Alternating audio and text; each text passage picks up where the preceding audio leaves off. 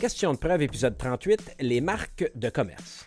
Du studio Léo Laporte, je suis Hugo Martin, avocat et cofondateur de Rivercast Media.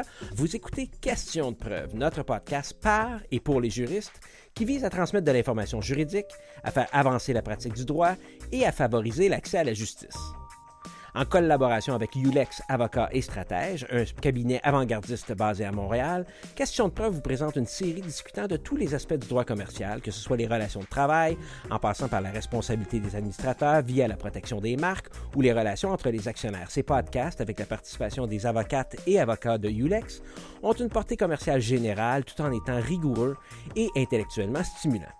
Abonnez-vous à Question de preuve dans votre application de podcast préférée afin de ne rater aucun épisode en collaboration avec Ulex Avocat et Stratège. Je suis aujourd'hui avec Virginie Brien-Gagnon, avocate et agente de marque de commerce chez Ulex qui pratique principalement en droit des affaires, en propriété intellectuelle et en marque de commerce. Bonjour Virginie. Bonjour Hugo. Ça va bien? Ça va bien, toi? Oui, oui, on a eu la chance de se parler quelques reprises cette semaine en plus, pas nécessairement en relation avec euh, le podcast euh, d'aujourd'hui, mais euh, donc on a rendu des, vieux copains en plus. Et tu es une habituée du podcast, tu étais avec nous à l'épisode 30, alors qu'on a discuté des cinq piliers les cinq grands piliers de la propriété intellectuelle, soit le droit d'auteur, le brevet, le dessin industriel, les marques de commerce et le secret commercial. Mais aujourd'hui, on va se concentrer euh, principalement sur les marques de commerce. Exactement, oui. Euh, juste généralement, la pratique euh, qui... Qu'est-ce que ça a l'air en ce qui commence à ressembler à une fin de pandémie? Comment ça marche, je à votre bureau? Je pense que les choses ont repris leur cours normal. Personnellement, les choses n'ont pas tant ralenti pendant la pandémie parce que nos, clients sont, principalement des, des compagnies euh, technologiques, mmh finalement. Euh, c'est sûr qu'il y a eu un petit ralentissement au début, début de la pandémie, là, quand il y a eu la panique totale, mais ça n'a pas duré longtemps. Euh, les choses ont repris rapidement et comme on n'a pas beaucoup d'entreprises manufacturières, on a, pas, on a moins de, pignons sur rue, la différence, c'est moins, c'est moins fait sentir pour nous. Là. OK. Et le télétravail surtout, j'imagine, pour vous autres? Télétravail majoritairement dans la dernière année, donc de mars euh, l'an dernier à mars cette année. on recommence tranquillement à retourner au bureau sur une base volontaire. Euh, des gens qui viennent tout le temps, des gens qui viennent la moitié du temps, des gens qui viennent moins. Donc, ça dépend vraiment de, chaque personne. Euh. C'est sûr qu'on s'est habitué aussi au télétravail, ce, mmh qui est, ce, qui est, ce qui est personnellement, j'aime bien, mais j'aime aussi être au travail. Fait que je, suis dans un mode hybride, disons. OK, OK, OK, cool. marque de commerce, comme je te dis, on a parlé dans l'épisode 30 euh, sur la propriété intellectuelle, euh, des cinq grands piliers. Euh, si on a un réflexe de base, que ce soit grand public ou juriste, la propriété intellectuelle passe, disons, commence ou passe par initialement les marques d'un commerce. Je ne sais pas ce que tu en penses, là, mais c'est un peu le réflexe qu'on a quand on parle de propriété intellectuelle. On parle de protéger notre marque de commerce. Exactement, parce que toutes les entreprises ont des marques de commerce. Euh, Ce n'est pas toutes les entreprises qui ont nécessairement des essais industriels ou des brevets, mais des marques de commerce, tout le monde en a parce qu'à la fin, c'est la relation que tu vas avoir entre ton entreprise et tes consommateurs. Le lien, ça va être la marque qui vont acheter ton produit parce qu'ils connaissent la marque, ils ont une réputation et euh, ils ont déjà acheté, ils sont contents, ils en ont entendu parler. Donc, c'est super important euh, de, prendre le temps de bien la protéger et s'assurer que finalement, elle soit elle soit légale, valide et qu'elle n'empiète pas sur des droits d'un tiers. Mhm. Puis pour euh, nos collègues euh, juristes, là, tu viens de dire que toutes les entreprises, grosso modo, ont une, ou ont une ou des marques de commerce, mais dans les faits, c'est quoi une marque de commerce? Ça peut être plein de choses, en fait. Ça va être tout ce qui va relier euh, ou distinguer les produits ou les services d'une entreprise de ceux des autres comme de ses concurrents sur le marché.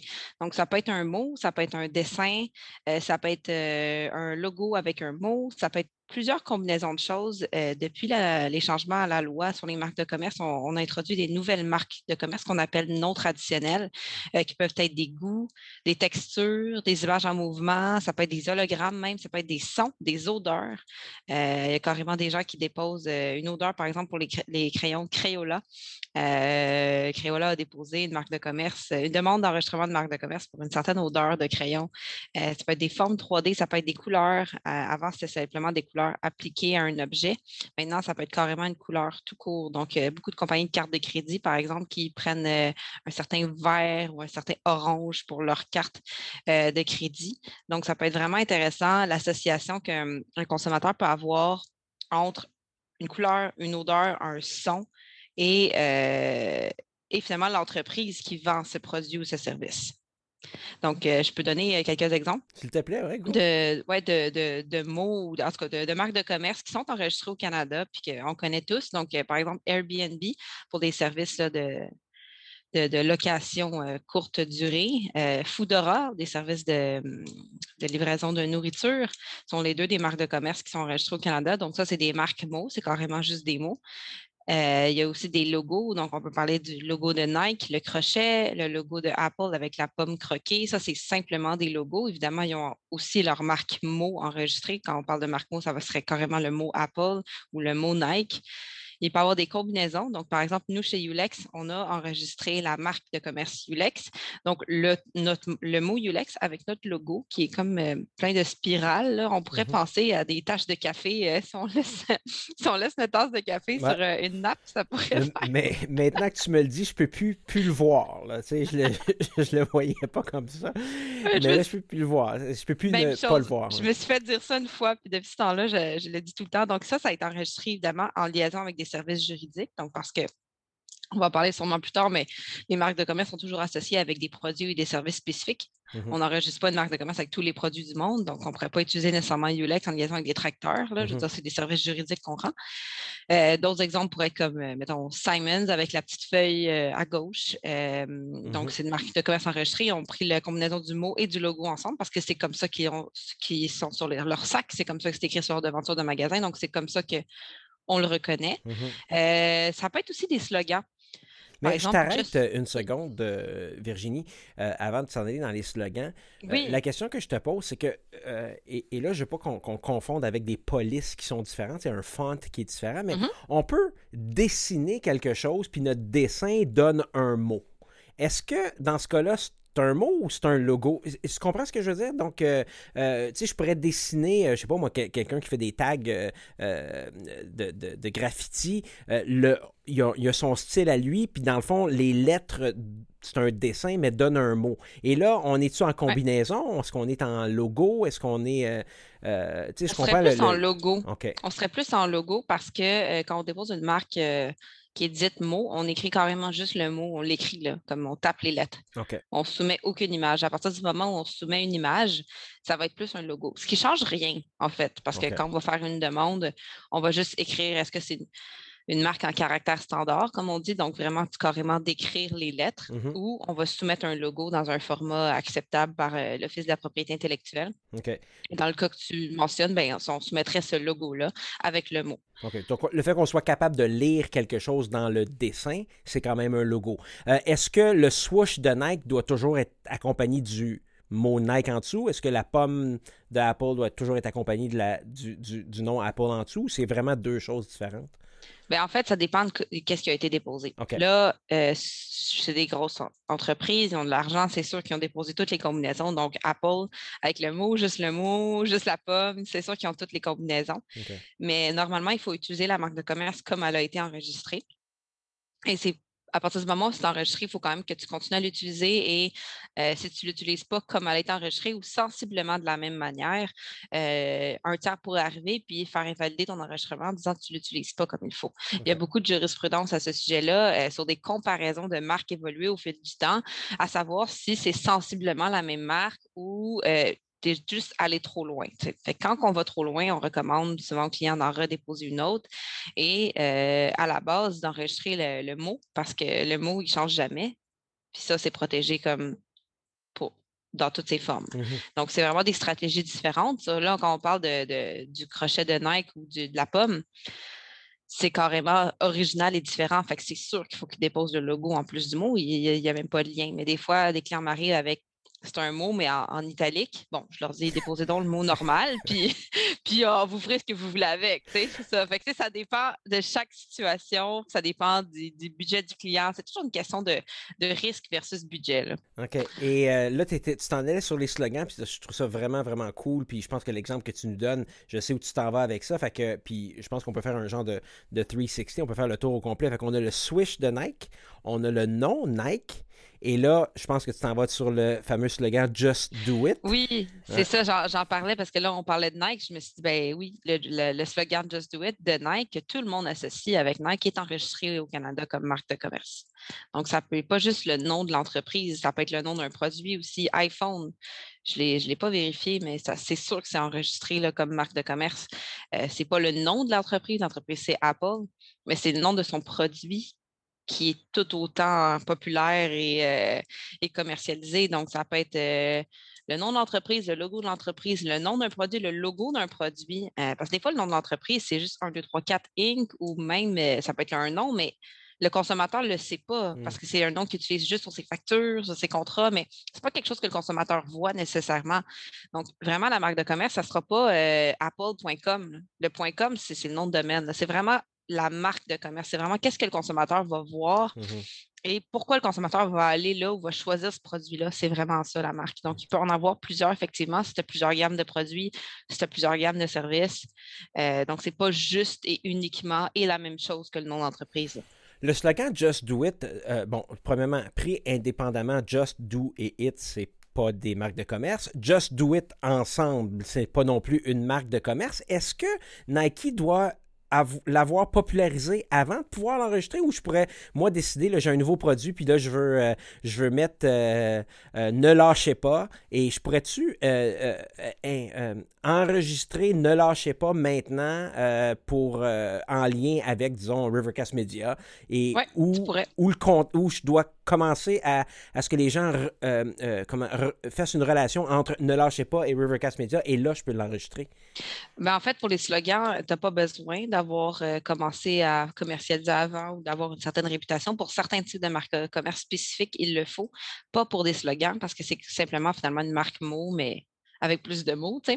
Donc, euh, tu pourrais demain matin décider d'un slogan vraiment le fun pour Rivercast Media, puis on pourrait le protéger même avant que tu commences à l'utiliser. OK, là, quand tu dis vraiment le fun, fait que tu dis que ne lâchez pas, c'est pas. Tu, me suggères d'en trouver un meilleur. Oui, je te suggère d'en trouver un meilleur. Écoute, je te laisse aller. Donc, on a, euh, on a logo, on a mot, on a combinaison, on a slogan.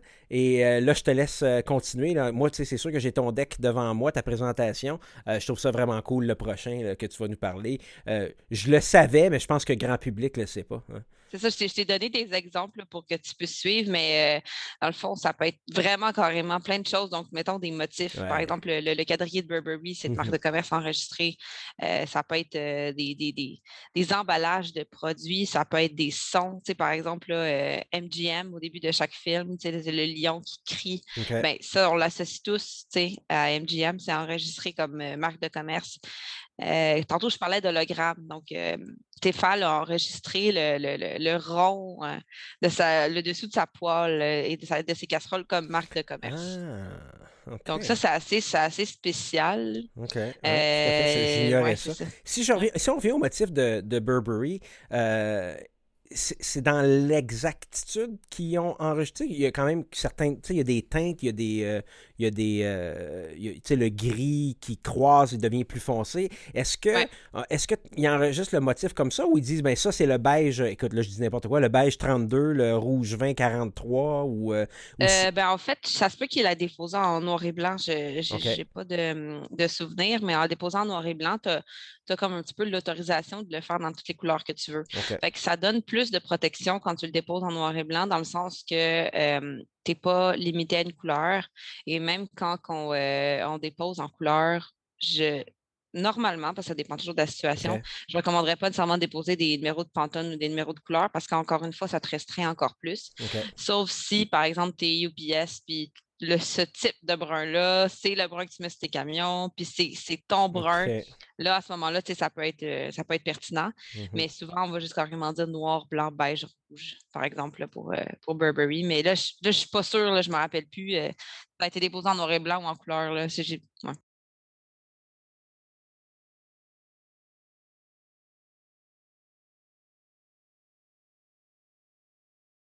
Ben, il devient rouge après l'avoir acheté. Donc, le lien du compte, ouais, c'est ça. Je veux ça change par, la, par après. C'est toute une question de. Euh, la loi sur les marques de commerce est faite pour protéger les consommateurs pour pas qu'ils soient euh, confus finalement, pour pas qu'ils se trompent, euh, pour pas qu'ils se ramassent dans un magasin avec deux euh, produits porte à confusion, puis qu'en choisissent un au lieu d'un autre. Euh, c'est ça un peu le, critère. Donc, après ça, si tu es dans le magasin, tu ne seras probablement pas en train de faire chauffer quelque chose dans ta poêle. Donc là, ça serait peut être débattable, mais je ne crois pas qu'il pourrait y avoir une confusion là, à ce moment-là si ça, chauffe. Là, parce que tu es en train de l'utiliser, donc théoriquement, ça déjà acheté. OK, OK. Écoute, c'est euh, intéressant. Et le, le ce que j'avais que j'ignorais puis que j'ai appris dans ton pitch deck euh, que tu m'as envoyé, euh, les images en mouvement, si je veux faire un, petit peu euh, une continuité. Ça, j'ignorais. Donc, une image en mouvement, c'est pas nécessairement une image qui bouge. C'est, ben, je te laisse, je te laisse nous en parler un peu. Tu nous avais donné Hopper comme, comme exemple. Oui, c'est vraiment un, clip qui mm-hmm. va durer genre deux ou trois secondes mm-hmm. de quelque chose qui bouge.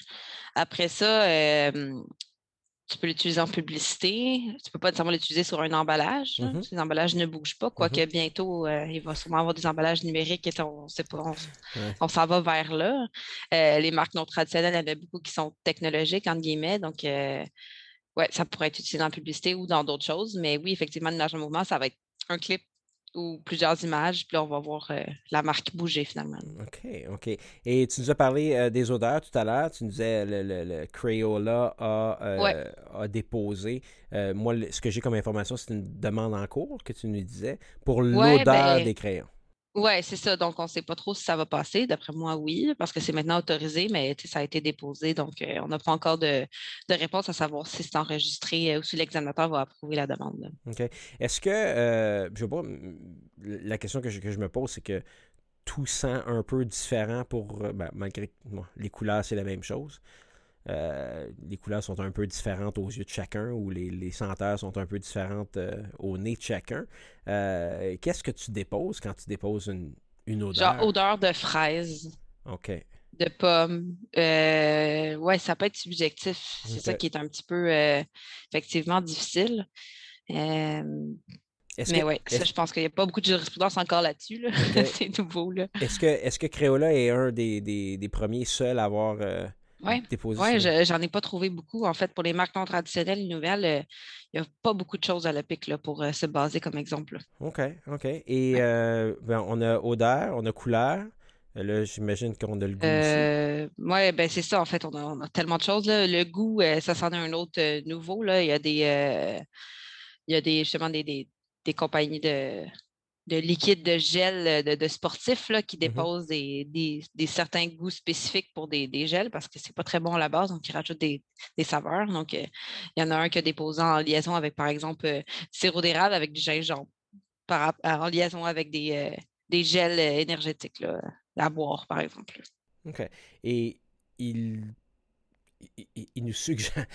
C'est comme quand on, parle à un sommelier puis qu'il nous dit Vous trouvez pas que ça, ça goûte Euh, euh, la pomme verte et, euh, je sais pas moi, le, un peu la, tourbe. Puis là, tu dis oui. Puis là, tu deviens. C'est comme Ulex avec le logo. Je te l'ai dit, maintenant, tu peux pas penser d'autre chose, c'est la même affaire. On va dire, ça, ça sent ça, tu vas dire oui, oui, oui. Il va dire n'importe quoi, tu vas dire oui. Non, mais c'est pas la même chose parce que le sirop d'érable, ça goûte le sirop d'érable. En tout cas, selon moi, parce qu'ils ont carrément mis une essence de sirop d'érable dedans. Ce qui plus difficile avec le vin, c'est parce qu'ils n'ont pas rajouté des pommes vertes dedans. Fait que ça devient un peu plus subjectif. Mais effectivement, euh, effectivement, ça peut, ça peut être ça peut être subjectif, mais d'après moi, pas autant qu'un produit qui, qui fait penser à quelque chose, mais qui n'a pas, pas un ajout de pomme verte dedans, comme du vin, par exemple. Là, je te pose la question, peut-être que tu ne sais même pas la réponse, puis je trouve ça juste cool. Y a-tu quelqu'un à l'OPIC qui va ouvrir la bouteille puis y goûter? Non. OK. Non. Non, ça va être carrément, euh, tu déposes ta demande avec une certaine, un certain, un certain ben, la description finalement de ton, de ton goût. Puis euh, si tout est conforme, ils vont, ils vont l'enregistrer. OK, OK. Ils vont pas, il n'y aura pas de testeur là, à savoir ça, c'est vraiment ça? Parce que le PIC n'est pas là de toute façon pour vérifier si, tu sais, tantôt je parlais, il faut utiliser la marque comme comme on l'a déposé. Le PIC n'est pas là pour vérifier si dans la vraie vie, tu l'utilises comme il faut.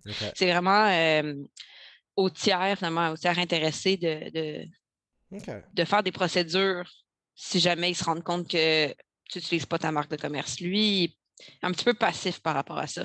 Donc, si tu lui soumets des informations, il va les prendre pour véridiques. Mmh euh, il peut refuser ta demande si, euh, par exemple, tu as, fait une mauvaise description ou tu as, oublié des, champs, donc des trucs plus procéduraux. Mmh ou s'il y a quelqu'un avant toi qui a déposé un gel, un gel énergétique avec un, goût similaire. Par exemple, euh, sirop d'érable avec euh, la cannelle. les vont dire ça peut-être porte à confusion, fait qu'ils vont le refuser.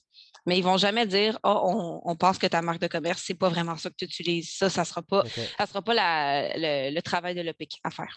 OK. Et là, est-ce que tu es en train de me dire que je ne pourrais pas avoir un autre gel énergétique qui goûte le sirop d'érable salé avec gingembre parce qu'il y a quelqu'un qui. Ben là, je comprends que c'est une demande en cours, mais mettons que c'est accepté. Je pourrais pas avoir un autre gel énergétique qui goûte le sirop d'érable salé au gingembre.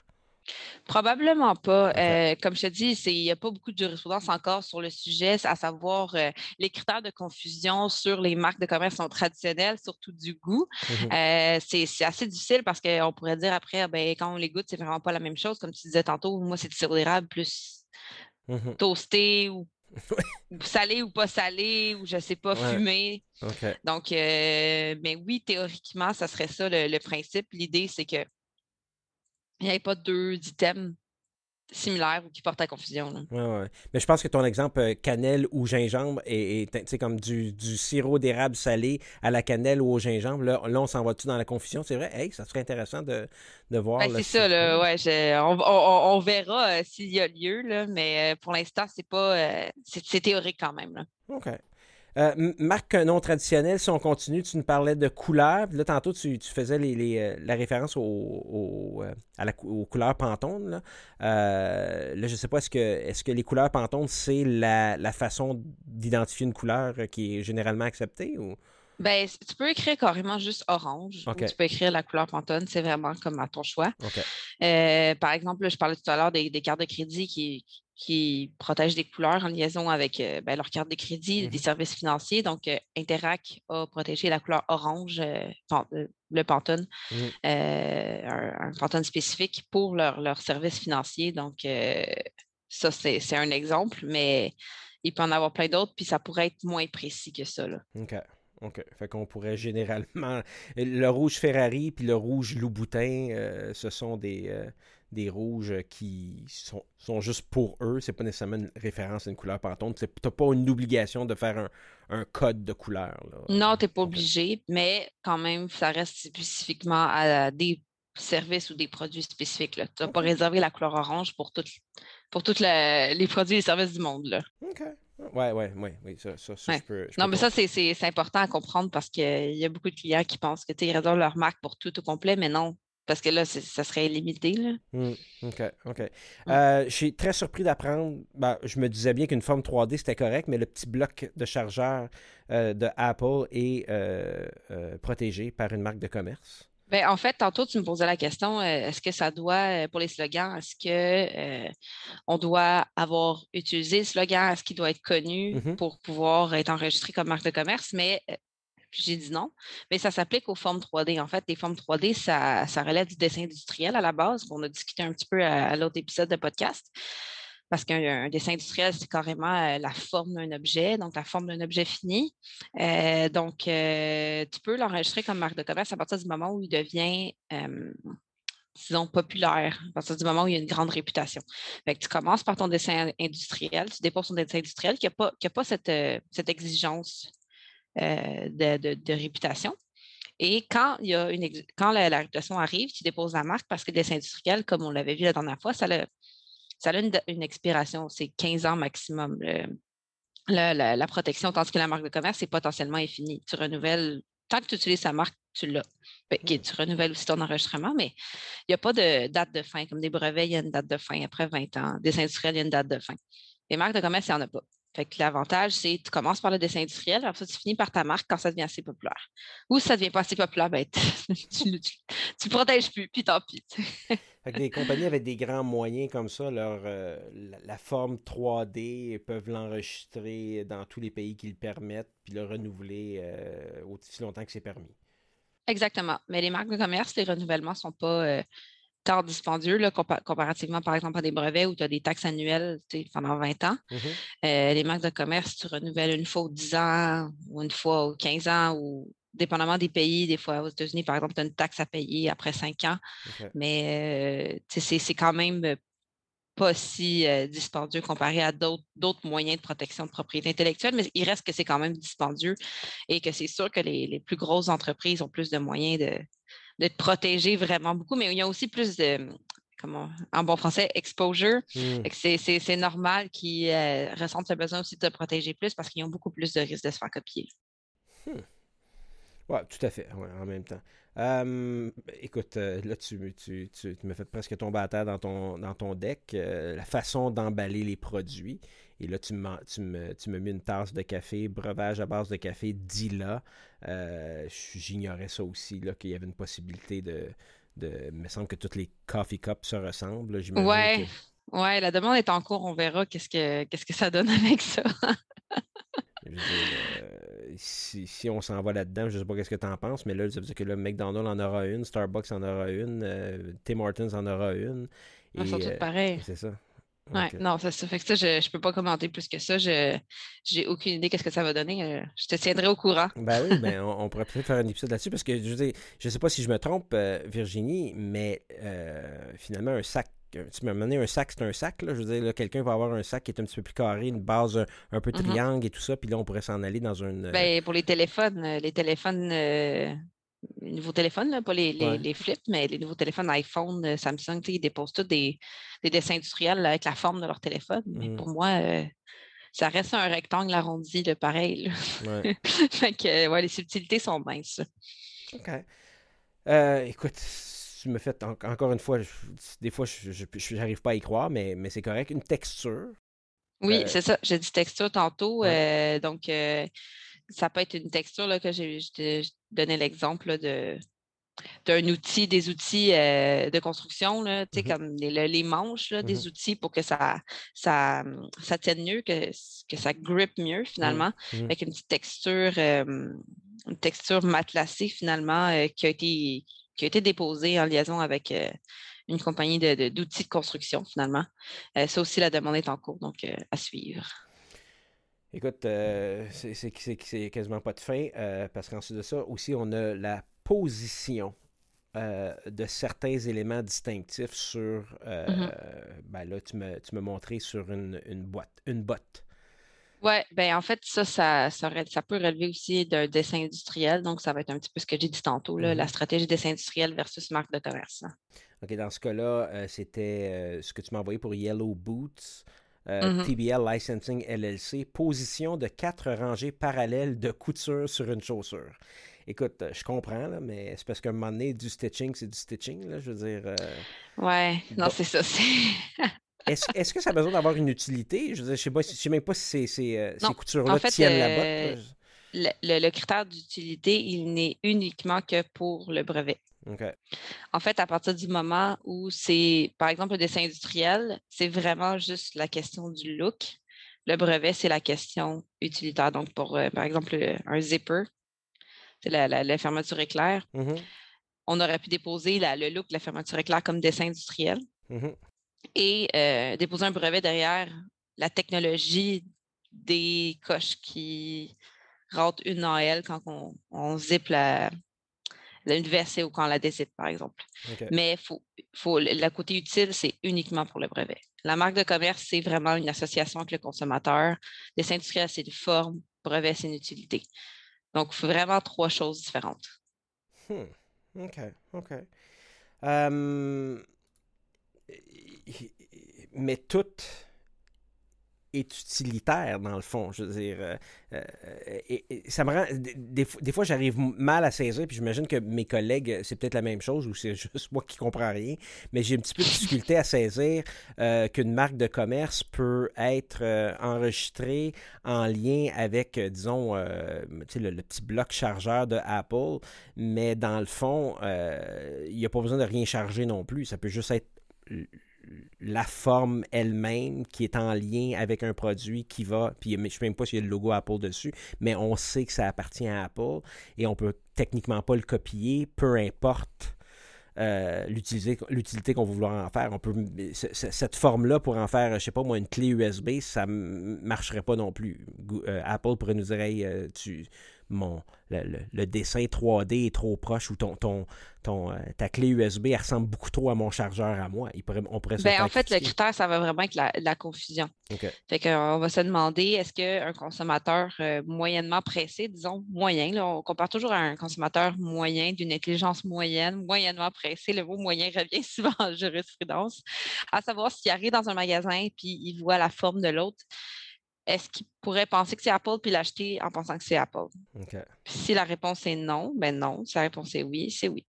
OK. Ben, la confusion, va, on, va prendre une petite pause bientôt de toute façon, mais la confusion, je pense que tu vas nous en parler un petit peu dans la, dans la, section euh, suivante. Et euh, là, on va, on va probablement mettre ton, ton deck sur euh, les notes de l'épisode aussi, de, cet épisode-là, 38, sur les marques de commerce.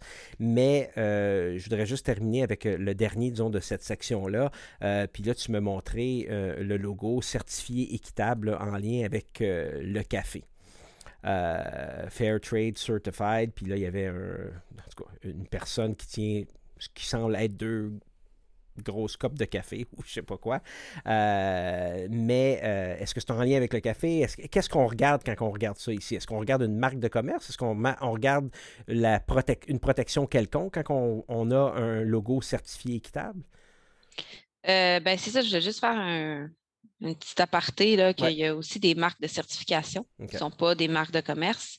Euh, c'est, euh, on voit ça des fois sur, euh, sur des aliments comme certifiés biologiques ou équitables, écossaire. On en voit plein des marques de certification. UL aux États-Unis pour des produits électroniques.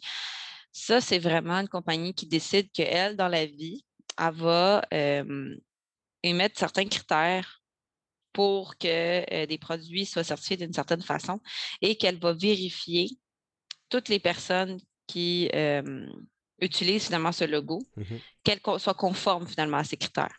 Évidemment, la personne ou l'entreprise qui fait ça ne peut pas elle-même se certifier mmh parce que ça serait comme conflit d'intérêt. Donc, ce n'est pas la même chose qu'une marque que tu vends un produit, tu l'appelles Apple, puis voilà, c'est lié direct avec les consommateurs. C'est vraiment euh, une entreprise qui veut faire une certaine certification et euh, des gens vont payer pour avoir cette certification en échange d'une vérification. Donc, c'est une garantie de qualité, c'est une garantie de provenance, ça peut être une garantie de plusieurs choses. Donc, je vais juste faire une, un aparté là-dessus. évidemment, notre présentation n'est pas sur les marques de certification. Je vais juste faire une petite parenthèse là-dessus pour que les gens sachent euh, que ça existe. Oui, oui, qu'une distinction à faire, puis ça, puis ça n'apporte pas la protection de non-utilisation par quelqu'un d'autre. C'est ça qui est important aussi de noter. Ben, c'est ça. Quelqu'un ne pourrait pas dire ah, ben, finalement, moi, demain matin, je repars euh, euh, une entreprise de, certification qui, qui est pareil comme l'autre. Non, tu ne peux pas faire ça. Parce que sinon, il va y avoir confusion entre les deux logos. On va dire c'est laquelle certification. Mais au-delà de ça, c'est simplement pour. Euh, c'est encore une fois pour protéger les consommateurs, pour qu'ils s'assurent d'une certaine qualité oui, mmh. et, de tout ça. Hum, hum, hum. Ben écoute, on va prendre une petite pause. Donc, merci euh, Virginie euh, Brien-Gagnon, avocate chez Ulex Avocat et Stratège. ça fait partie de nos, notre série euh, en collaboration avec Ulex. L'épisode d'aujourd'hui qui porte sur les marques de commerce. Si jamais vous avez des questions en lien avec les marques de commerce ou pour en savoir un petit peu plus ou des fois pour aider nos propres clients à faire enregistrer une marque de commerce ou finalement tout ce qui est en lien avec la propriété intellectuelle. Les coordonnées sont dans les notes de l'épisode.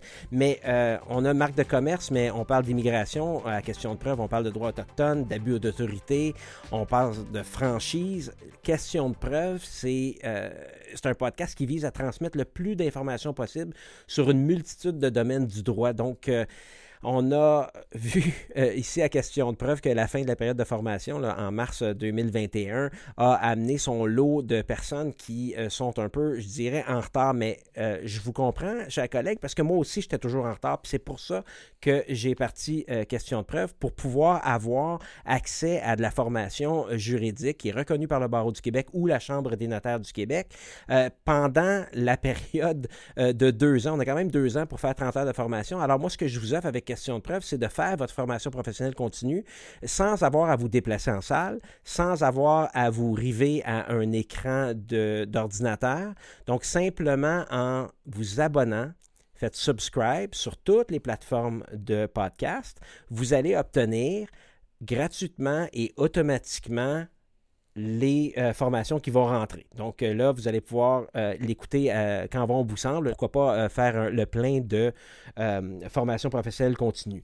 Vous faites ça. Ensuite de ça, ben, si jamais vous voulez avoir l'attestation de formation, pourquoi pas, parce que, bon, vous l'avez écouté, vous rentrez sur le site euh, euh, euh, rivercastmedia.com, vous allez dans la section formation professionnelle continue et vous pouvez profiter du prix de 10 l'heure de formation. Donc, toutes vos heures de formation professionnelle continue pour 300 Il n'y a pas de meilleure aubaine, je vous le garantis.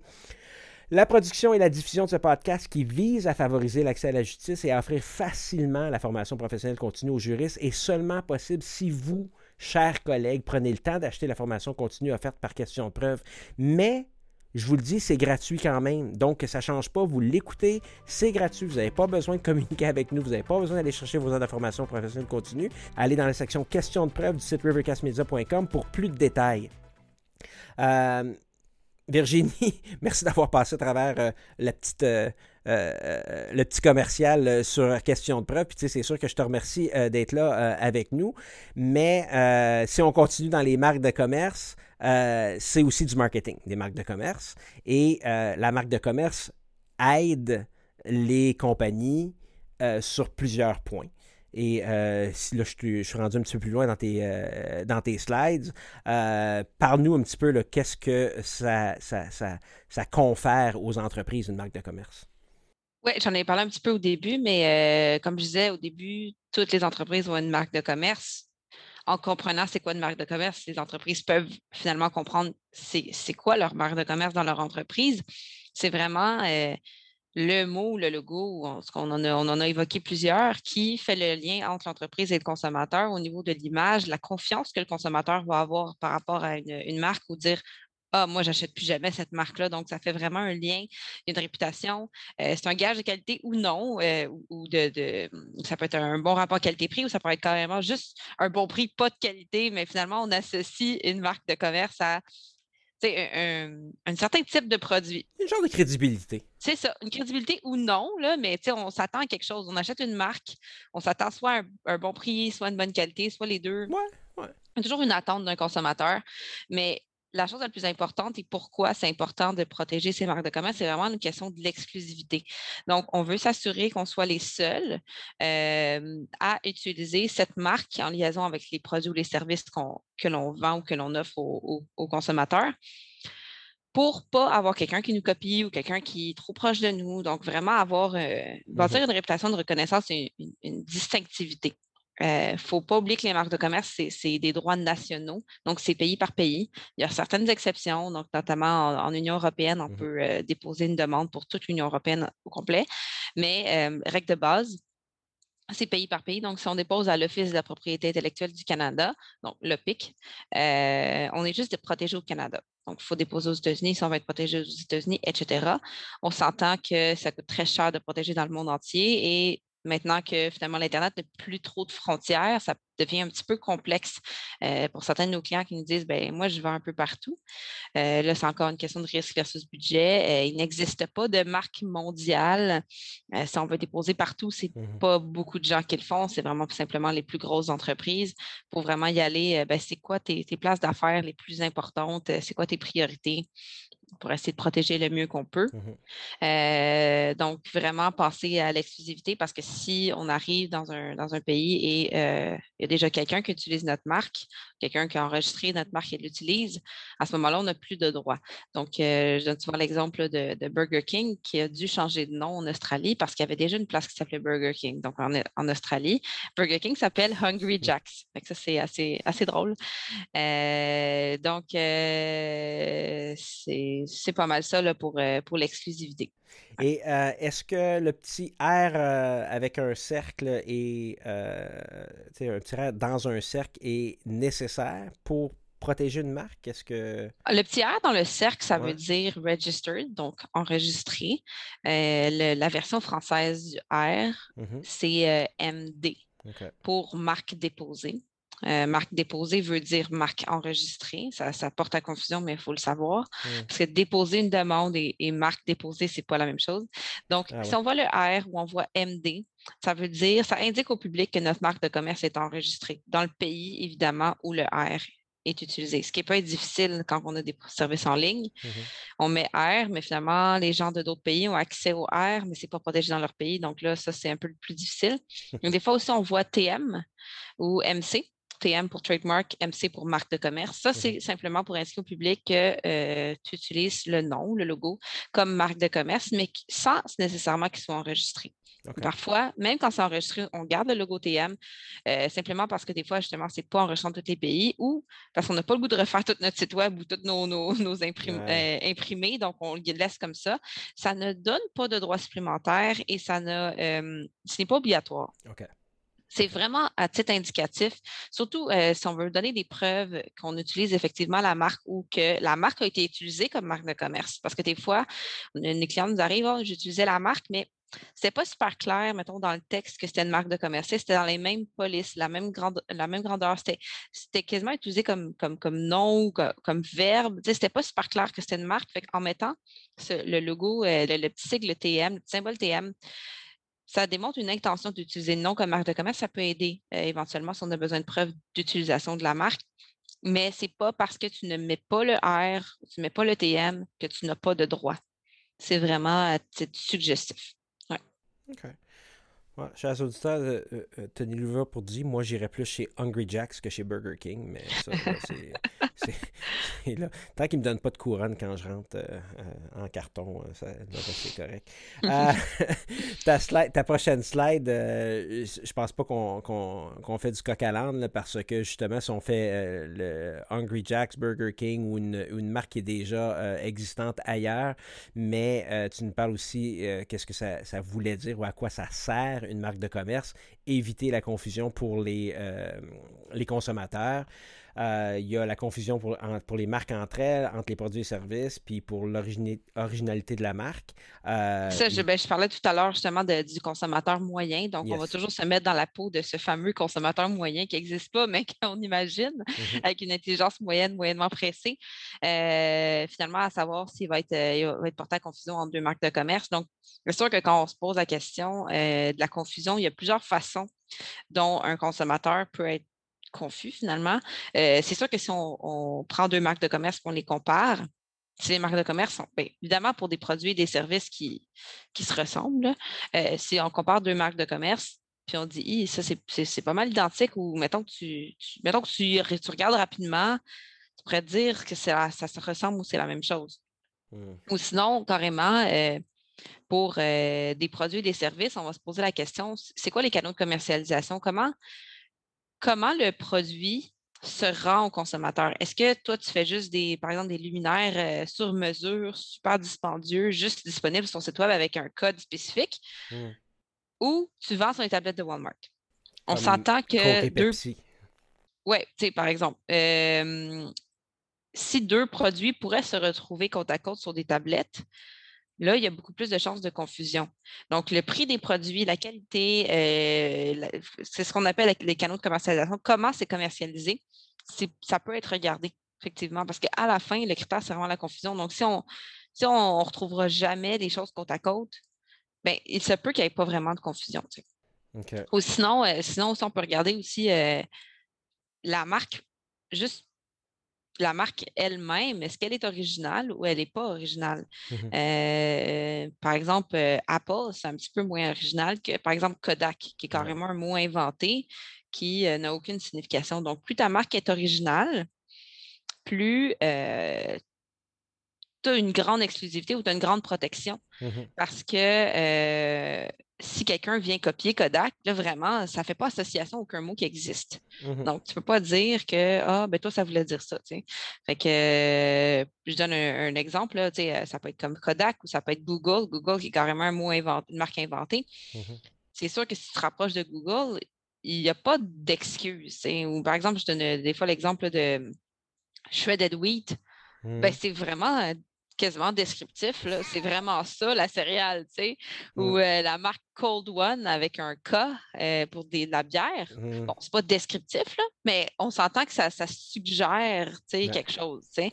Donc, plus, plus notre marque de commerce est, est distinctive, est originale, plus notre marque, on dira, est forte, plus on est protégé, parce que ça va être plus facile de dire qu'on a des droits parce qu'on a vraiment été inventé quelque chose de nouveau. Mmh Tandis que euh, des marques comme par exemple Shredded Wheat, ben, c'est parce que tu utilises des mots qu'on utilise pas mal pour expliquer c'est quoi la céréale. Donc, tes, droits sont plus restreints. C'est drôle parce qu'il y a beaucoup de clients qui ont tendance à utiliser des marques qui sont super descriptives en pensant que c'est vraiment cool, mais que finalement, pas tant. Apple, les gens disent oui, mais là, ça veut dire pomme. Je dis oui, mais Apple, c'est euh, une marque en liaison avec des, produits électroniques. Si Apple avait décidé de vendre des pommes, ça n'aurait pas marché. En fait, elle aurait été carrément refusée là, si elle avait été déposée à l'EPIC. Un examinateur l'aurait refusé en disant Ta marque est descriptive, c'est refusé. Parce que s'il accepte pomme, Apple en liaison avec des pommes, il n'y a plus personne qui peut vendre des pommes qui peut appeler ses pommes pommes, ce qui est un petit peu absurde. Donc, euh, à, garder en tête quand on choisit notre marque de commerce, plus elle est originale, plus elle est distinctive, plus elle est inventée, entre guillemets, moins on peut, finalement, moins on peut deviner qu'est-ce que tu vends, mieux c'est. Shredded wheat, on peut deviner. Cold One, on peut peut-être deviner. Apple, bon, si ce n'est pas des pommes, on ne peut pas deviner. Puis Google, euh, bon, tout le monde sait c'est quoi, mais sinon, pas, personne ne peut deviner, c'est carrément un mot inventé. OK, OK. quand on regarde la confusion, il y a plusieurs critères. Fait que tu nous disais, bon, on, compare les deux, ceux qui se plaignent les deux ensemble. Euh, euh, tu nous disais, bon, évidemment, il y a le visuel. Est-ce que les images se ressemblent? Est-ce que ça sonne de la même façon, la, phonétique, tu nous disais? Euh, quelle idée on suggère en comparant les deux marques? Ensuite de ça, tu as les canaux de commercialisation, qui est très important très intéressant. Si, si tu n'es pas vendu aux mêmes endroits, ça aide un peu à éviter la confusion. Puis évidemment, l'originalité de la marque, euh, j'aime beaucoup Kodak, l'exemple que tu nous as donné. D'ailleurs, que le code Kodak, c'est le, genre de rouge, c'est un, c'est genre de caméra avec une lentille, puis le Kodak est écrit dedans. Donc, plus c'est original, mieux c'est. Donc, mm-hmm. original par rapport à mon. Plus c'est original et moins c'est descriptif. C'est un petit peu ça qu'on cherche. Oui, c'est vraiment comme une ligne entre euh, originalité, ben, finalement, ça va être la marque inventée carrément, ça va être la meilleure. Mmh Après ça, une marque qu'on dira aléatoire, ça va être une marque comme Apple. Qui, On mmh utilise un mot qui existe déjà mmh dans la vie, mais qui n'est pas nécessairement utilisé en liaison avec les produits qu'on vend. Après ça, la marque peut être suggestive, donc on devine, ah, ça peut peut-être avoir rapport, mais on n'est pas trop sûr. Carrément, une marque descriptive, une marque qui décrit le produit, qui sera la plupart du temps, puis il y a des, de la jurisprudence un petit peu comme controversée contraire là, à ce, niveau. Mais qui sera carrément la plupart du temps refusé par un examinateur en disant ben non, on ne peut pas t'accorder ça. Tu t'enlèves le. Tu peux avoir le monopole sur un, mot qui décrit le produit, finalement. OK, OK. marque inventée, marque aléatoire, marque suggestive, marque descriptive, c'est assez simple à comprendre. Oui, exactement. C'est vraiment là, comme on voit ça comme une flèche, là, genre d'où tu te situes de, de 0 à 100. L'important, c'est de se rapprocher de 100. 600, c'est la marque inventée, bien sûr. Euh, je donne des fois l'exemple pour être sûr qu'on se comprenne bien, les marques peuvent être carrément identiques. tantôt, je parlais, ah, on met les marques côte à côte pour voir s'il y a confusion. Deux marques peuvent avoir carrément le même mot euh, et ne pas porter à confusion.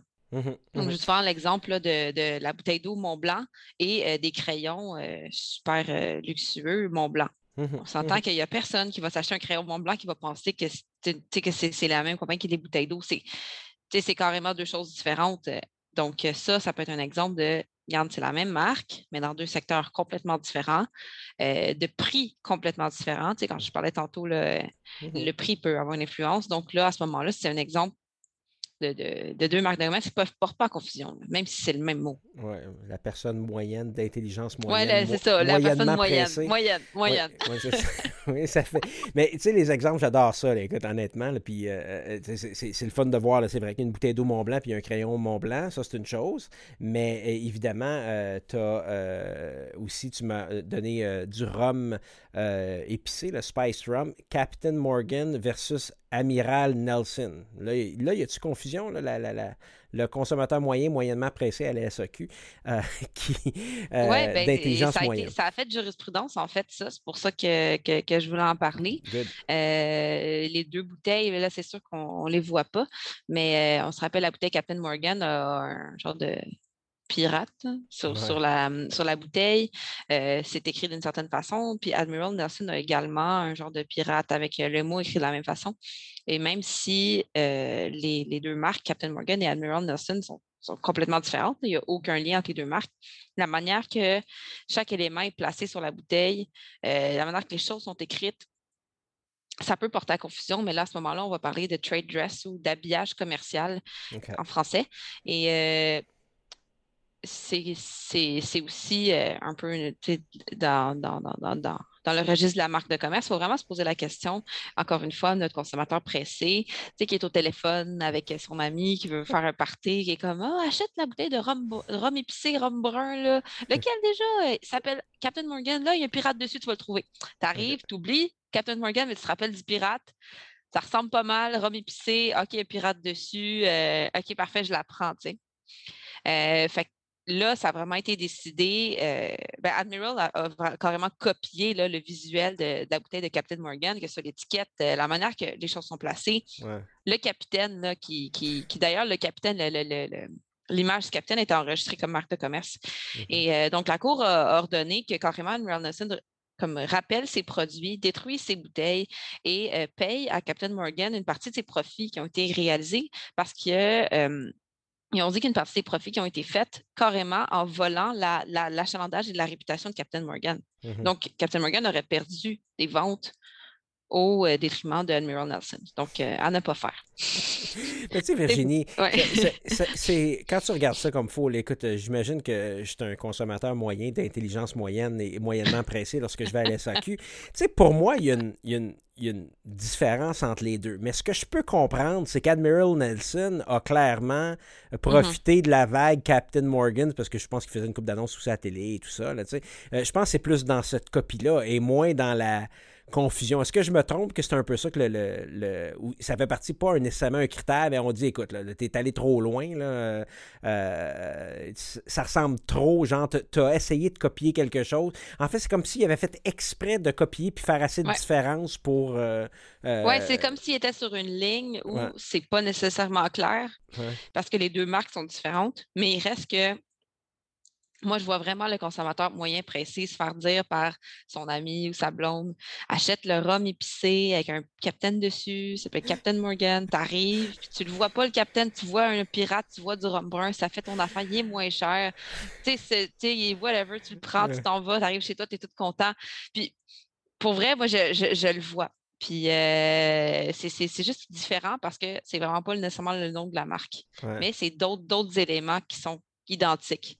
Euh, puis les gens, des fois, ils ne se rappellent pas nécessairement euh, du nom de la marque, mais du packaging. Fait que ça peut être vraiment, euh, vraiment important, mais c'est sûr que ce n'est pas tout le monde, là, mais il y a vraiment, je pense que, comme tu l'as soulevé, là, une mauvaise foi ou en tout cas une intention un peu malicieuse derrière ça, parce que si on regarde comme il faut les deux étiquettes, on, voit vraiment que les choses sont vraiment placées pareil, même le trait en haut du Spice Drum des deux côtés, c'est vraiment carrément la même étiquette avec un, une marque différente. J'arrivais ça être dans la réunion marketing de la compagnie Admiral Nelson. Euh, ah, mais non, mais je veux dire. Enregistrer ça, cette compagnie. Ils ont dû euh, regretter après. Là. Ah, je pense pas que personne n'a perdu sa job, par exemple, parce que je pense que c'était tout prévu d'avance. Mais ah, ben là, ça, c'est à voir. Là, mais en tout cas, ils ont, comme je te dis, ils ont dû, ils ont, dû payer. Euh, mm-hmm. Donc, euh, ces choses-là arrivent. Là, euh, je veux dire, il faut, que tu arrêtes de vendre des produits, tu les détruises. tu peux carrément payer des dommages intérêts à l'autre partie, tu peux rembourser les profits. Donc, dans ce cas-là, ils ont dû rembourser les profits qu'ils avaient réalisés. Je ne sais pas si c'est au complet ou une partie. mais c'est c'est pas, euh, pas drôle. Donc, il faut vraiment faire attention. On peut s'inspirer, mais la, la, ligne, la ligne est mince, puis la ligne est, est à ne pas franchir. Là. Mm-hmm. okay, ça, ça, ça, tu l'as dit vite, vite, euh, les conséquences, hein? recours ouais, en ouais. bon, procédure judiciaire pour demander de cesser la vente de, des produits, les détruire, euh, payer de dommages intérêts, rembourser les profits réalisés. Mais tu m'as, dans, ton, dans ta slide, tu as parlé des autres, recours sur les réseaux sociaux pour les violations de droits euh, de. Oui, ben parce qu'il y a beaucoup de, compagnies qui sont sur les réseaux sociaux. Donc, mm -hmm. il y a des. Euh, il y a des euh, disons, des services là, que Instagram, Facebook, Twitter offrent sur euh, les réseaux sociaux pour euh, dénoncer de la, des violations de marque de commerce. Quand tu as une marque de commerce enregistrée, c'est beaucoup plus facile. Euh, le processus, donc tu le mentionnes à, Facebook et tout ça. Donc, dans leur conditions d'utilisation sur, les, chaque, les sites de Facebook et Instagram, c'est le même parce qu'ils ils appartiennent les deux à Facebook et Twitter. Tu as carrément un formulaire que tu peux remplir en mentionnant la violation, en mentionnant qu'est-ce que c'est quoi, puis ils vont te répondre dans un délai assez, euh, assez rapide okay. euh, pour, pour régler ça. Puis euh, c'est quand même vraiment bien fait parce que des fois, c'est par là, là, que la publicité passe. Mm -hmm, Donc, mm -hmm. des fois, ça, ça permet un, un, résultat plus rapide que les procédures judiciaires, plus efficaces, moins coûteux. Mais il y a aussi des recours pour des noms de domaine, effectivement. Euh, Admiral que, Nelson a peut-être acheté CaptainMorgan.com. Puis, euh, ben là, ça, ça serait vraiment un autre niveau de mauvaise foi. Mais euh, non, c'est parce qu'il y, y, a des gens qui me disent Ah, oh, tu sais, je vais acheter euh, le nom de domaine de telle marque. Ben, c'est parce qu'il n'est pas à toi, en fait. Quand tu achètes un nom de domaine, tu achètes l'accès à un nom. Le nom ne t'appartient pas. Parce qu'il y a des clients qui me disent Ah, ben moi, je suis correct, tu sais, j'ai acheté mon nom de domaine mais ça ne te donne aucun droit de marque de commerce d'avoir un nom de domaine. Tu achètes carrément juste une clé. Mais je veux dire, ça ne veut pas nécessairement dire que euh, le nom t'appartient. Donc, il y a des procédures si quelqu'un a acheté ton nom ou un, euh, un, nom de domaine qui représente ta marque, de recouvrir ton nom de domaine. Surtout si tu démontes euh, une mauvaise foi là, de la part de la personne qui l'a acheté. Donc, il faut, faut, faut, garder ça en tête. Ce n'est pas parce que tu as le nom de domaine que tu es protégé. Tu sais. Mm. Je pense que j'en avais parlé avec, Mm-hmm. dans un autre épisode avec Frédéric Letante de chez Ulex d'ailleurs. il y a eu une époque au début de, de l'Internet que, que, des gens se, se, plaisaient à faire ça, acheter des, des, des noms de domaine d'une marque existante. Là, il y a eu des échanges d'argent à l'époque, mais aujourd'hui, ben, il y a des recours. Ben, il y a des recours, mais des fois, c'est quand même réglé. Euh, mentionné. C'est la théorie versus la pratique. C'est des recours, Mhm. ça prend du temps, ça prend de l'argent. Donc, euh, c'est sûr qu'en pratique, des fois, ça se règle. Mais on s'entend que si tu achètes le nom Google, euh, point quelque chose, Google ne va pas régler avec toi. Là. Il, va, il va aller au bout des choses parce que vous aussi, tu ne veux pas créer un précédent. Là, mm -hmm. Euh, écoute, depuis le début, on en parle. Euh, là, on va le faire, on va se concentrer directement là-dessus, de l'avantage Ouais. d'une marque de commerce. On l'a dit euh, ici et là, pourquoi, ici et ça. Mais parlons au Canada. Ouais. C'est ici, notre, notre, auditoire est plutôt ici. Mais dis-nous un petit peu, c'est quoi l'avantage d'un enregistrement pour protéger sa marque? En fait, ça donne un- des droits à travers le Canada. là. comme je parlais tout à l'heure, les droits, c'est nationaux, donc c'est pays par pays. Donc, si on enregistre sa marque au Canada, on a des droits partout au Canada. Même si on l'utilise juste à un endroit spécifique, même si on ne vend pas encore partout au Canada. Donc, ça permet d'avoir euh, des droits vraiment euh, à travers le Canada. Euh, les protections sont pratiquement infinies. Comme je disais tout à l'heure, ça dure 10 ans, mais chaque 10 ans, il faut juste renouveler notre enregistrement. C'est assez simple. Euh, donc, euh, nous, on a justement la marque de commerce Ulex. Il va falloir le- Mhm. la renouveler. On l'a enregistrée euh, en 2018. Mhm. Donc, il va falloir la renouveler. Euh, ben là, je pense qu'on l'a, ça a été fait avant la loi, fait que peut-être dans 15 ans, mais en fait, parce que la nouvelle loi est en vigueur depuis juin 2019, je crois, oui. et euh, avant, c'était 15 ans, c'est rendu 10 maintenant. Donc, euh, donc euh, voilà. OK. OK. Mais faites-vous-en pas, euh, euh, Virginie, je suis convaincu qu'il y a une compagnie là, qui va vous envoyer un email un moment donné en Ah, disant on peut vous renouveler votre marque pour vous-même euh, pour 2 1800 dollars. Dites-nous ça. À ça, il faut faire attention. Moi, souvent, genre, quand j'envoie des rapports euh, à, mes clients sur les dépôts de marque ou sur d'autres trucs, j'écris en gros, mais tu sais, des fois, ils n'en lisent pas. Attention, si vous recevez comme euh, une facture de quelqu'un d'autre que nous, ignorez-la. Sinon, euh, écrivez-nous si vous n'êtes pas sûr. Ça arrive toutes les semaines. Genre, courriel urgent, j'ai cette facture-là, ils me demandent de payer euh, demain maximum. tu donnent des délais qui n'ont pas de bon sens. Euh, c'est- c'est- c'est c'est vraiment des scams. Alors que la marque expire trois ans plus tard en passant. ça. Oui, mais en fait, c'est comme les registres de marques de commerce sont Ouais. publics. Il y a des euh, compagnies, puis je pense que c'est fait même automatiquement, là, euh, qui prennent les informations du, de la personne. De l'entreprise. Donc, dans le email, c'est quand même bien fait. Il donne le nom de la marque, le numéro de la marque, toutes des, informations que tu dis, ben là, eux, ils ont ça, donc ça doit être, ça doit être legit finalement. puis ils disent Nous sommes le bureau, je ne sais pas trop quoi, puis nous allons renouveler votre marque de commerce.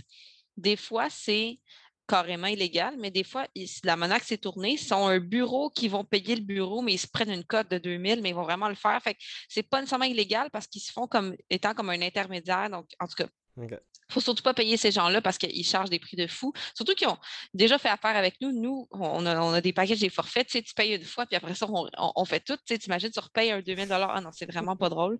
Euh, même des fois, c'est 5000 C'est des prix pas rapport. Nos clients nous font nous contactent, nous demandent est-ce que je dois payer ça? Mais euh, j'en ai pas à date qu'ils l'ont déjà payé parce qu'ils m'ont toujours écrit, puis je leur ai toujours dit touchez pas à ça. Mais oui, il y a beaucoup de scams avec les marques de commerce et, d'autres types de propriété intellectuelle parce que le problème, c'est que les registres sont publics. Bon, revenons à nos moutons. Protection 10 ans, enregistrement incontestable après 5 ans. En fait, oui, tu as comme une protection euh, plus, plus ferme après 5 ans. Évidemment, faut toujours se rappeler d'utiliser sa marque de commerce parce qu'elle devient, disons, vulnérable après trois ans. Ce que ça veut dire, c'est que euh, les gens pourront dire tu n'utilises pas ta marque. Et là, on pourra la faire invalider. Donc, juste faire attention à ça.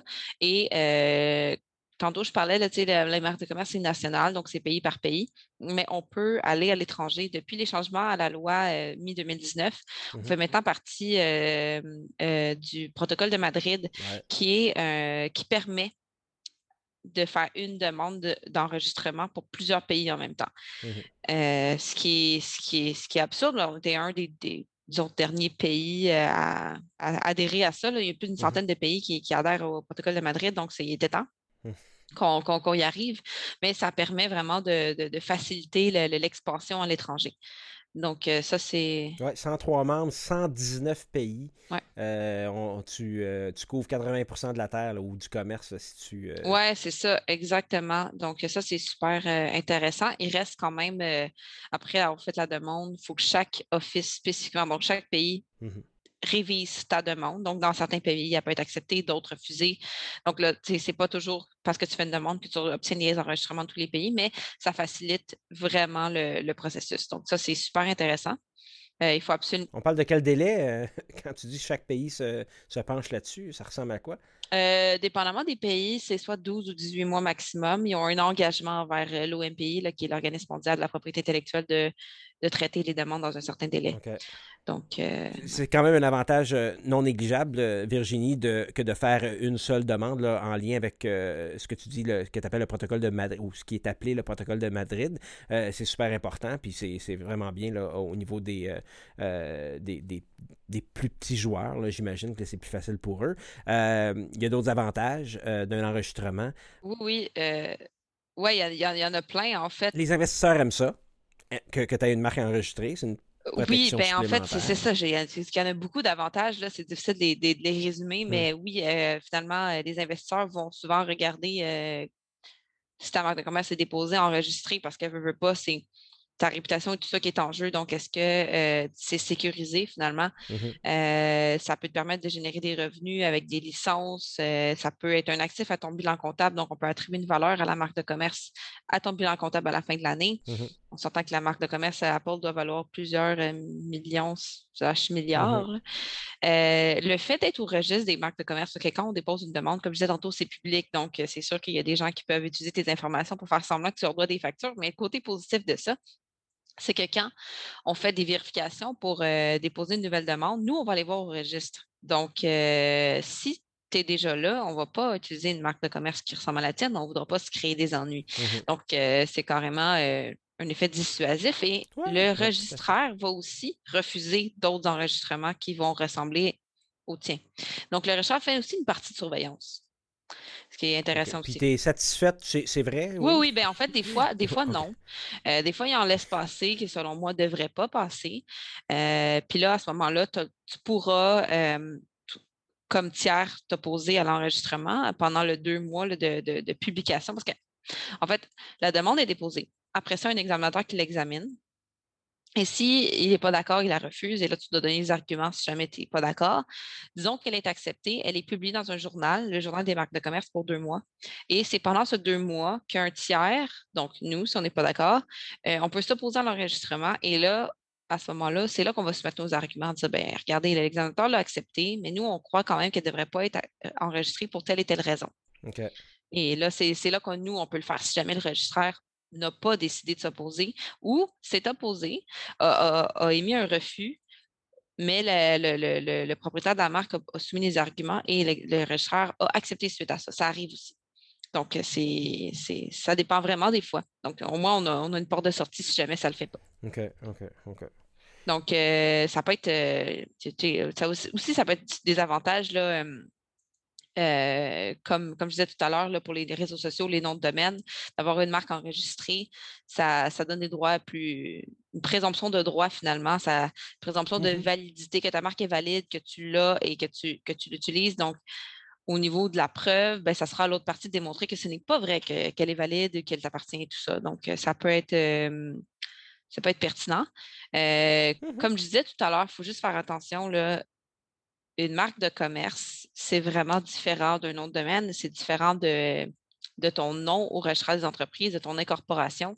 Euh, c'est pas parce que tu t'es incorporé au nom de ABC Inc. que tu as la marque de commerce ABC. Ben voyons, Virginie, je reçois au moins une fois, ben, j'en fais pas autant que toi, mais au moins une fois par année, j'ai mes clients qui m'appellent, disent Je suis correct, j'ai mis ça dans autre nom utilisé au registre des entreprises. I'm good to ben, go. Ça, c'est vraiment des noms commerciaux, c'est des noms sur lesquels tu fais affaire. Euh, c'est quand même, c'est différent. Puis si quelqu'un a une marque de commerce enregistrée, que toi, tu écrives au REC, que tu, utilises ça, ben, c'est la personne qui a une marque de commerce enregistrée qui va passer avant toi. Donc, euh, non, c'est ça. C'est vraiment des, légendes urbaines. Puis je tiens juste à le dire parce que euh, je l'entends comme toutes les semaines. Ah, ben, il y a des. Il, y a des, euh, il, des il faut faire attention dans tous les domaines du droit. Il y a des choses qu'il faut. Oui, exactement. faut juste, juste savoir. exactement. Ouais, c'est ça. Tout à fait. Tout à fait. Puis je dirais justement à ce niveau-là, faire attention à quand on choisit notre marque, de juste vérifier avant de faire tous nos contrats, de faire notre logo. Des fois, on paye quoi? 5, 10, 15 000 pour un logo, puis finalement, on n'a même pas on n'a même pas regardé si notre marque de commerce était disponible. Moi, ça m'est arrivé plusieurs fois, là, des, des, clients qui ont du tout recommencé à zéro parce qu'ils n'avaient pas fait de vérification. Donc, c'est vraiment important de vérifier si ta marque de commerce, elle est libre sur le marché. Donc, en étant sur le registre, comme je disais tout à l'heure, ben, au moins, on signifie au tiers, on existe, on est là. Mmh tu n'es pas pilé sur notre terrain. Mmh en as parlé, tu en as glissé un mot euh, ben, tout le long, encore euh, une fois, du, de, notre entretien. Euh, on commence par rechercher la disponibilité. comment on fait pour enregistrer la, marque? On recherche. Ouais, ben c'est ça. On fait des recherches un peu partout. D'ailleurs, tu fais une recherche Google, tu fais une recherche à l'OPIC, tu fais une recherche au REC aussi, j'imagine, mais. Mm-hmm. réseaux, sociaux, je dirais maintenant que les réseaux sociaux sont, sont omniprésents. Moi, tout, Facebook, Twitter, Instagram c'est partout, mais il faut garder en tête qu'il faut que ce soit quelqu'un qui est au Canada. Donc, si c'est une compagnie qui est, par exemple, juste dans un pays étranger et qui ne semble pas exporter, vendre, offrir ses produits, services au Canada, il n'y aurait théoriquement pas de problème. C'est sûr qu'avec l'Internet aujourd'hui, c'est un petit peu plus difficile à déterminer, mais faire des recherches avant, c'est super important. Après ça, comme je disais tout à l'heure, on peut déposer une demande. Et euh, comme je dis aussi tout à l'heure, ben, ça a été examiné, est approuvé, donc on la publie dans le journal et elle sera euh, éventuellement enregistrée. Le processus est quand même long, euh, surtout en ce moment au Canada avec la pandémie et avec la nouvelle loi mmh en vigueur. il y a eu beaucoup d'ajustements, donc ça peut durer plusieurs mois, donc un an et demi, même voire deux ans des fois, là, pour avoir une réponse d'un examinateur. Donc, c'est assez, c'est assez lent. Et euh, on, le dit à nos clients maintenant, là, on, on va déposer la demande, tu es en file d'attente, mais attends-toi pas à avoir des nouvelles de ma part dans les six prochains mois. aux États-Unis, c'est beaucoup plus rapide, par exemple. On va recevoir une, réponse dans les trois à six mois qui suivent. Ce, qui est, ce qui est beaucoup plus raisonnable. Ça arrive des fois, des clients, je leur écris après deux ans et demi, ah, on vient de recevoir une réponse. Ah ben là, laisse faire. J'utilise plus ma marque ou, ou c'est plus d'actualité. Non, c'est très long. Là. c'est des, des, choses à considérer. Euh, mais euh, c'est comme ça, c'est comme ça pour tout le monde. Donc, on est tous en fil et on attend. Est-ce que, est-ce que ton expérience, les gens, euh, enregistre la marque, là, comme dès le début de l'entreprise ou de l'utilisation de la marque, où ils l'utilisent un petit peu, puis là, tout d'un coup, à un moment donné, ils disent, bon, là, ça vaut la peine de le faire, puis même si ça prend 18 mois, ben, on, on, est déjà, on l'utilise déjà. Ah, il, y a, de toutes les sortes, comme je dirais. Il y a des gens qui sont très prévoyants, qui vont contacter avant de. Au, début, en fait, pour les startups, parce qu'on a beaucoup de startups euh, chez Ulex, ils vont nous contacter au début. Euh, ils ne sont, pas incorporés encore, ils n'ont pas encore de contrat d'emploi, ils n'ont pas encore de contrat de service, ils n'ont pas encore, ils pas encore finalement pas beaucoup de choses.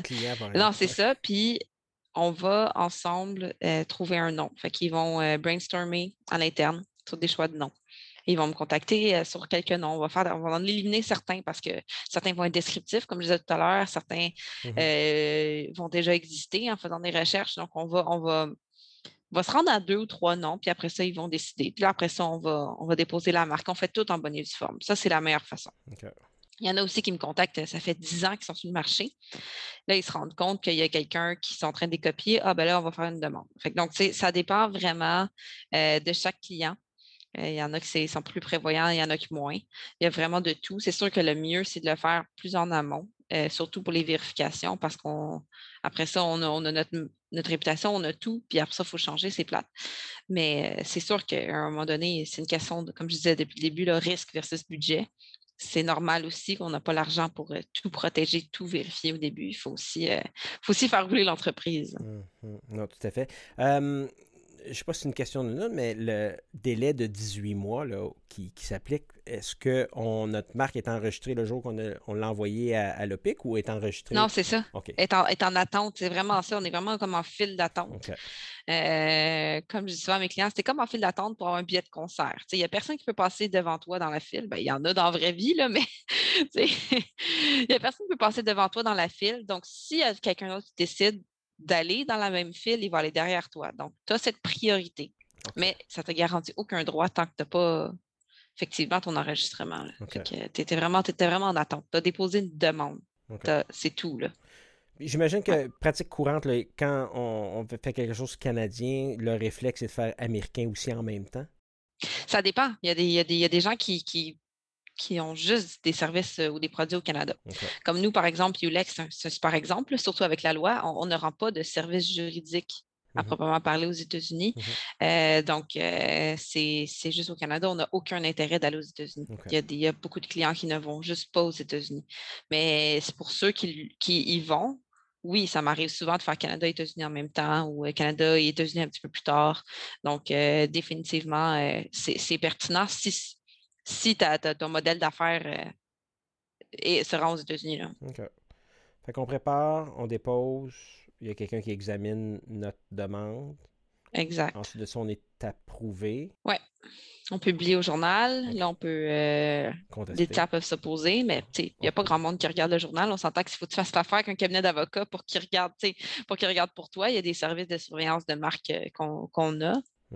Mais il n'y a personne, euh, ben, pas beaucoup de monde en tout cas, qui s'amuse les mercredis à la publication du journal de lire les marques de commerce au journal. Donc, ça ressemble à ça, puis après ça, tu reçois ton certificat, puis tu peux le renouveler à l'infini. Puis c'est ça. OK, un beau certificat avec euh, les, les, feuilles d'érable dessus. Ouais, ben là, maintenant, je pense qu'on le reçoit électroniquement, ce qui est ah, plus, euh, c'est pas mal, C'est pas mal terminé. Bon, écoute, euh, ton, ton deck sera dans les notes de l'épisode. Euh, d'aujourd'hui, l'épisode 38 sur les marques de commerce. Virginie, on va prendre une petite pause et au retour de la pause, je prends la même question ou la même demande à tous mes invités, c'est-à-dire de nous parler euh, d'un outil, d'un item, de quelque chose qui est un incontournable dans ta pratique. Je sais à peu près où tu vas t'en aller aujourd'hui. Euh, je pense qu'il n'y aura pas beaucoup de différence avec euh, l'épisode 30, mais euh, parce que c'est un incontournable dans ta pratique, au moins toi tu seras concept, c'est un incontournable dans ta pratique. Moi, quand je fais l'outil du praticien, ben, je m'en vais un petit peu à, des endroits différents parce que les outils que je me sers tous les jours, ben, j'aurais fait deux épisodes, ça aurait été terminé. Alors, on prend une petite pause, tu réfléchis à ça, Virginie, et on revient. Et, chers collègues, cet épisode de questions de preuve est présenté par Nota Bene, la plateforme de notification électronique de LRM Huissier de justice. Pourquoi notifier par courrier recommandé pour une quinzaine de dollars alors qu'avec Nota Bene, vous pouvez notifier par courriel de façon sécuritaire et en conformité avec toutes les règles de notification? Rendez-vous sur lrmuici au pluriel.com, L-R-M-H-U-I-S-S-I-E-R-S.com pour plus de détails. Alors, Virginie, euh, tu as eu pris le temps de penser à ton outil du praticien, puis je pense pas que tu vas, euh, en tout cas, moi, tu vas me surprendre beaucoup, mais euh, je te laisse aller. Oui, donc, dans mon épisode sur les, la propriété intellectuelle, mon autre épisode, j'avais parlé du site web de l'OPIC, donc de l'Office de la propriété intellectuelle du Canada. je vais donner à peu près la même réponse ici parce que pour ce qui est des marques de commerce, c'est vraiment un outil indispensable. il y a un manuel de l'examinateur euh, sur le site web de l'OPIC qui est super utile sur tout ce qui est de la pratique et des questions sur la les marques. Il y a également un manuel des produits et des services dans lequel on peut voir dans quelle catégorie, quelle classe de produits et de services, parce que chaque produit et service est classé dans des classes. Donc, ça permet de voir qu'est-ce qui est dans quelle classe, euh, puis pouvoir grouper un petit peu nos produits et nos services. Et également sur le site, comme je disais, euh, j'ai dit tout au long de l'épisode, c'est un registre public. Donc, vous-même, vous pouvez aller voir les marques de commerce qui sont déjà euh, existantes sur le site web de l'EPIC euh, dans la section recherche de marques de commerce. Donc, euh, c'est vraiment pertinent. Puis, c'est sûr qu'on l'utilise euh, dans notre pratique là, tous les jours. Bon, bon, il y a 35 classes, dont la classe non. 45. 45 classes, OK. Oui, il y a, il y a 34 classes de produits, 11 classes de services, donc 1 à 34 en produits, 35 à 45 en services. OK. Ouais. OK, cool. Et c'est important de savoir. Écoute, je, je sais qu'on sort un petit peu du, de l'outil du praticien, mais notre classe est importante dans le dans la description. C'est à, quel, quel, niveau ça Oui, il faut attribuer nos, euh, nos produits, nos services à certaines classes. Comme par exemple, nous, on rend des services juridiques, c'est en classe 45. Euh, si on vend des vêtements, ça va être en classe 25. Donc, chaque produit ou service qu'on vend va être dans une certaine classe. OK, OK, cool c'est bon à savoir. Euh, alors, moi, de mon côté, Virginie, c'est un produit que je ne me sers pas, euh, mais c'est un outil du praticien qui pourrait être euh, efficace, qui peut devenir indispensable pour des avocats. C'est TimeFlip 2. Alors là, la meilleure façon que je peux vous dire ça, c'est comme un genre de, de dé. à, plusieurs faces. Ce n'est pas un dé normal avec seulement 6 faces. Je pense que ça a 12 ou 16 faces. Et le dé, dépendamment comment on le place sur notre bureau, c'est assez gros. Euh, dépendamment la façon qu'on le place sur notre bureau, la face du haut du dé partira un timer, donc, euh, une, feuille de temps ou euh, une entrée de temps en lien avec l'activité qui apparaît sur la face du dé. Et il y a 42 euh, ça vient avec 42 euh, autocollants qu'on place nous-mêmes sur le dé. Euh, tu peux avoir un meeting, réunion, rédaction de courriel et tu fais juste tourner le dé sur ton bureau et l'entrée de temps se fait automatiquement. Ça s'appelle Time Flip. je ne l'ai jamais utilisé, c'est vraiment, vraiment, vraiment curieux. Le dé de base est 69 Les applications sont gratuites. Donc, pour faire la, la tenue de temps, c'est une application euh, iOS, Android, euh, Mac, euh, PC.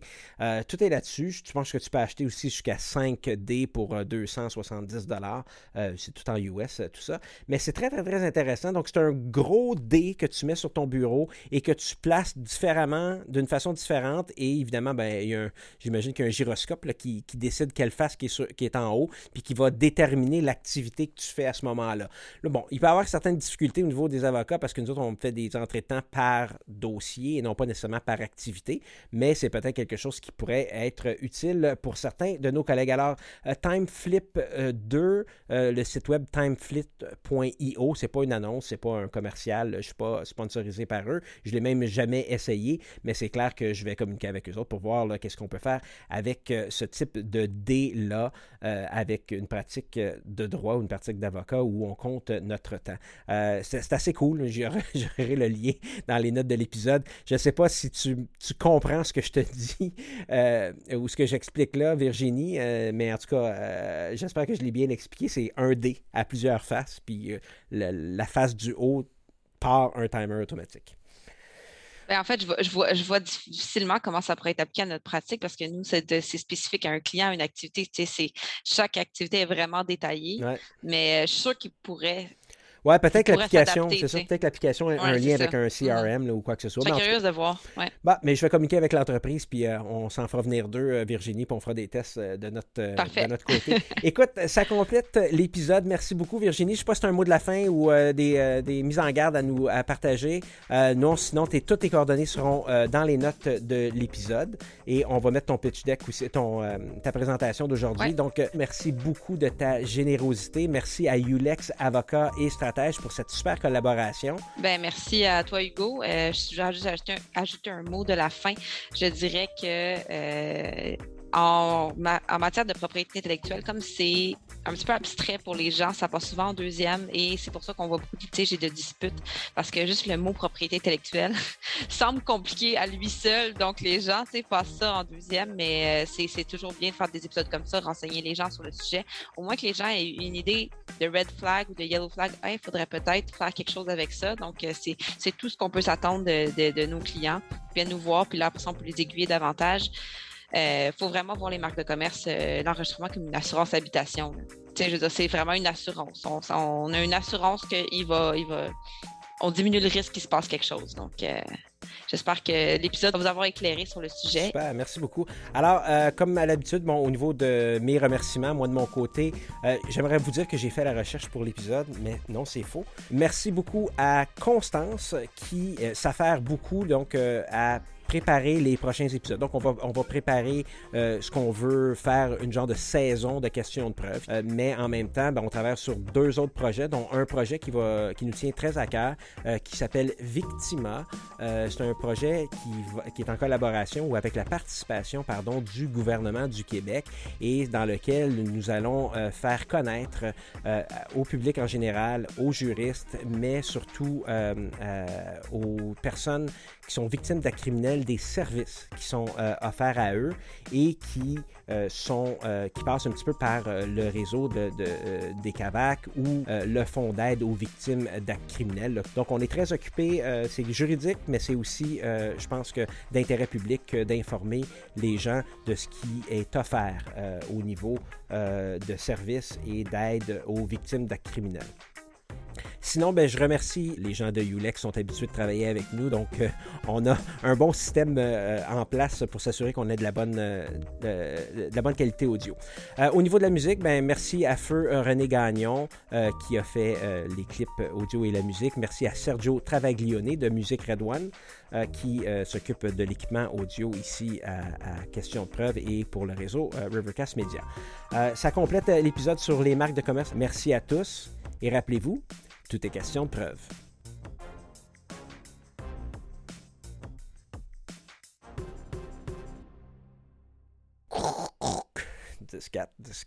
Et oui, je le sais que vous voulez votre mot-clé. Ce sera Morgan, comme dans Capitaine Morgan, M-O-R-G-A-N. Je vais fermer l'enregistrement là.